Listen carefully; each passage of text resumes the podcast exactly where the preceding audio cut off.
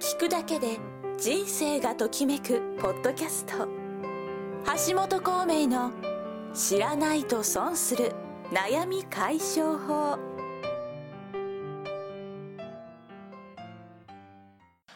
実際にまあ片付けが苦手な人でも片付け上手になるために、はい。まあ、どういうステップでうん。片付けをやっていけば、うん。その全中5もスムーズに片付けられるようになると思いますか、どういうステップでやっていったらいいか、えー、とそれは一つ一つそのステップにいる場所が違うので、ええ。また一個一個の解説になっちゃうんですけど、うんえー、と一つだけ言うと始められない人えにえちょっと絞って言うならばですね、はい。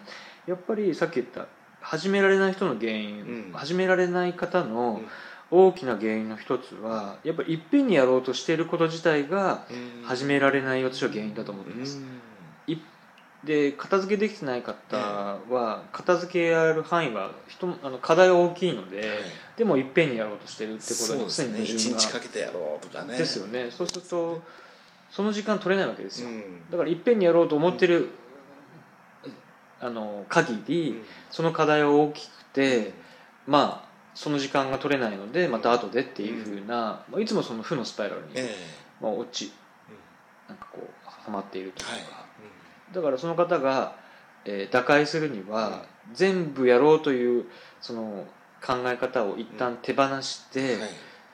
ちょっとでもいいからうん。まずいどっかの一角を、うん。このファイルボックス1個とか、うん。この引き出しの中1個ねとか、この段ボール1つうん。みたいなすごくこうギュッとこうえ一箇所に絞り込んだ、ええ。あのーところうんでいいって決めて、ええ。それを私は1日1箇所15分って、うん。あのー本の中でもねおっしゃってます言ってるんですけどね、そういうふうにこう、うん。まずここからってうん。決めて始めることなのかなとね思ってます、うんでもまあ片付け苦手な人にとっては、うん。いやその一個一個うん。一日一個15分でやっててもいやこれもう一生かかっても終わらないみたいなね、ねまあ、そういう方もいらっしゃるので、うん。でもその一つがないと次がないのでね。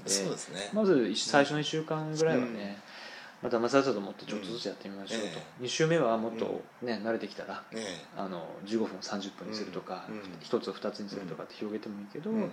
まあ、そんなところからのアプローチはあるのかな、うん。つまり始められないということをまず高いしない限えり片付けは行われないわけですから、そうですね。まあうん。1日箇所15分ね。少しずつやるっていうところにシフトチェンジして始めるっていうことなのかなって思いますよね。まずは最初もう15分以内ではい、やっつけられるところをやっつけてしまって、はい。っていうところが最初のステップですそうですね。はい。はい、で、まあ、先ほど真ん中のところもおっしゃっていらっしゃったんですけども、はい。まあ、最後5のところで、ええ。まあ、せっかく片付けてもすぐ散らかってしまうと、うん、そういうあのリバウンドはい、される方も多いと思うんですけども、ええ。それリバウンドしないではい。片付けを習慣化する、うん、そのステップといいますか方法について最後にお聞きしたいと思うんですけども、リバウンドしない方法ですか？そうで。すね。えー、とリバウンドする原因は、うん。つまり物が、えー、と散らかるうん。増えるうん。積み上がるねっていうことですよね、だからそれもさまざまなその状況やあのその人のあうん。の癖によってえアプローチは違うんですが、えっ、と散らかるっていうことに対してもし言うならば、散らかりのスタートえをうん。よく見てあげるっていうことですよね。散らかりのスタートをよく見るリバウン具体的にはどういうことですか、ね、あのうん。リバウンドするっていう表現をしてるということは、一旦片付いた状態があってリバウンドしたっていうことなので、えスタートがあるわけですよね、はい。片付いたっていうスタートが、うんうんでもなんかいろいろいろこう物が増えてきて、え最終的に今物がこう散らかってるっていう状態なので、何かをしてるわけですよね、えでその一つが自分自身がよくついやってしまう行動を、えまあ客観的に見ませんかっていうふうに言っていて、うん片付け苦手な人がよく無意識でやっている行動っていうのがありまして、ええ。それがね置くっていう動作なんですよ、うん。物を置くっていう。はい。はい、で得意な人はそのいい置くをしてるってよく言うんですが、ええ。その置くっていう動作そのものは、まあ、できる方にとってはそれはしまうになったり、え正しい定位置に置くっていうふうにやってるんです、うん。ところが苦手な人って、えもうなんか呼吸をするというかうん。息をするようえに、なんかふもう本当に普通の流れでポイポイポイポイ置いてるっていう、うん。そのポイポイポイポイ置くうん。置くが良くない置くなので、うん。結果うん。デスクの上に、えまあ、書類の山がでえきたり、えそこに置けなくなったら、まあ、足元に置いたりええ。ということなんですよね、うん。だからまずはこれ習慣行動を変える一つ基本だと思うんですけど、新しいいい習慣行動に変えたいともし思うならば、え。あのその新しいあの行動だけを見るんじゃなくて、ええ。それを持ってくる前に、うん。その行動を始める前にすで、に今やっている、うん。良くない行動というかね、ええ。その行動にまず気づかないと、うん。あの始まらないと、うん。そのちらあの片付けリバウンドを引き起こしているその方法の一つが、えー置くと。うんうん。いう動作がうんその一つなんだと。それうん。そうじゃない人ももちろんいうん。らっしゃいますけど、うん。そこがねあのセミナーとかでもお話ししたら、あええ。あるあるって皆さん、うんうんあの苦手な方は言っていただいてるんですよね。だからその奥をいかに、まあ、に気づくか。そうですね。そしてその奥を、まあ置かないというよりは、それを禁止するんではなく、うん。置かないと言われてもなかなか禁止,、うん禁止を習慣化するのは難しいので、え呼びかけとしては最初はいいんですが、うん。正しい置くつまりしっかりと定位置にええしまっていくっていうことになるのかな、そうすると苦手な人はもう一つ言っていや定位置がないと。うん。そもう一個はこの定位置を決めるっていう作業もうんまた出てくるんですよ、そうですよね。で定位置を決めるために何をしたらいいかって言ったら、実はやっぱ物を減らすってことからえ始まるので、まあ、話が長くなっていくんですが、でもまあ今来たものをまずはリスナーの方は対処していただいたらいいかなと、そうですね。うん、その後、今足元やちょっとさっきねあの机周りにあるものって私は今のものに対して過去のものって言ってるんですけど、過去のものもやっぱりリセットしていく。え減らしていく、うん。そして置き場を決めていくっていう作業も、まあ同時に必要。だけど今あの入って渡されたものをええ。どう対処するのか、うん。それはじゃあまた見とくねって言ってまた置いちゃうんじゃなくて、それをまあいい奥ができるようにうん。流れを作っていく、うん。自分自身の行動をうん。変えていく、うん。ということじゃないかなってそうですよね。思いますね。あの本の中にもね書いてらっしゃったんですけども、はい。やっぱ無意識のうちに置いてしまう、はい、まあ、例えば机の上に書類を置いてしまって、うん。それがいつの間にか積み重なっていくとか、はい。あるいはあの自宅でしたらうん。洋服を無意識のうちに置いてしまって、はい、でいつの間にかなんか洋服が溜まってるんですよっていう無意識に置いてしまう、ん。最初の行動をまあ意識するようにすると、いつの間にかこう溜まっちゃったんですよっていう最初の一歩があるはずなので、そうですね。そこはあのきちんと意識して、うん。あの定位置に戻すっていうようなはい。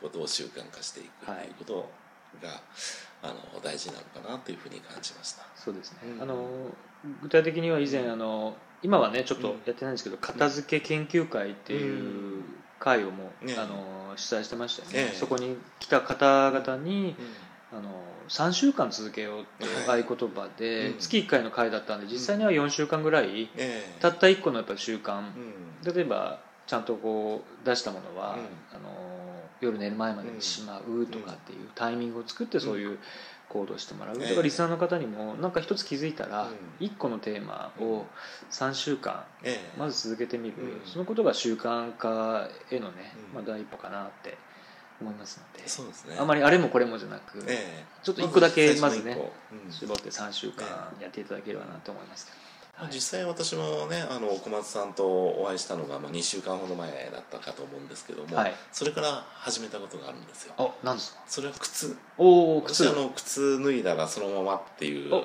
タイプだったんであすけども。本当ですか？2週間前。あそうなんです。そうですか。それ何か一つ始めようと思ってですね、ええ。あの脱いだ靴はここにしまうっていうのを決めて、うんそれを毎日続けるようにしてるんですけども。どうですか？2週間経いいですね。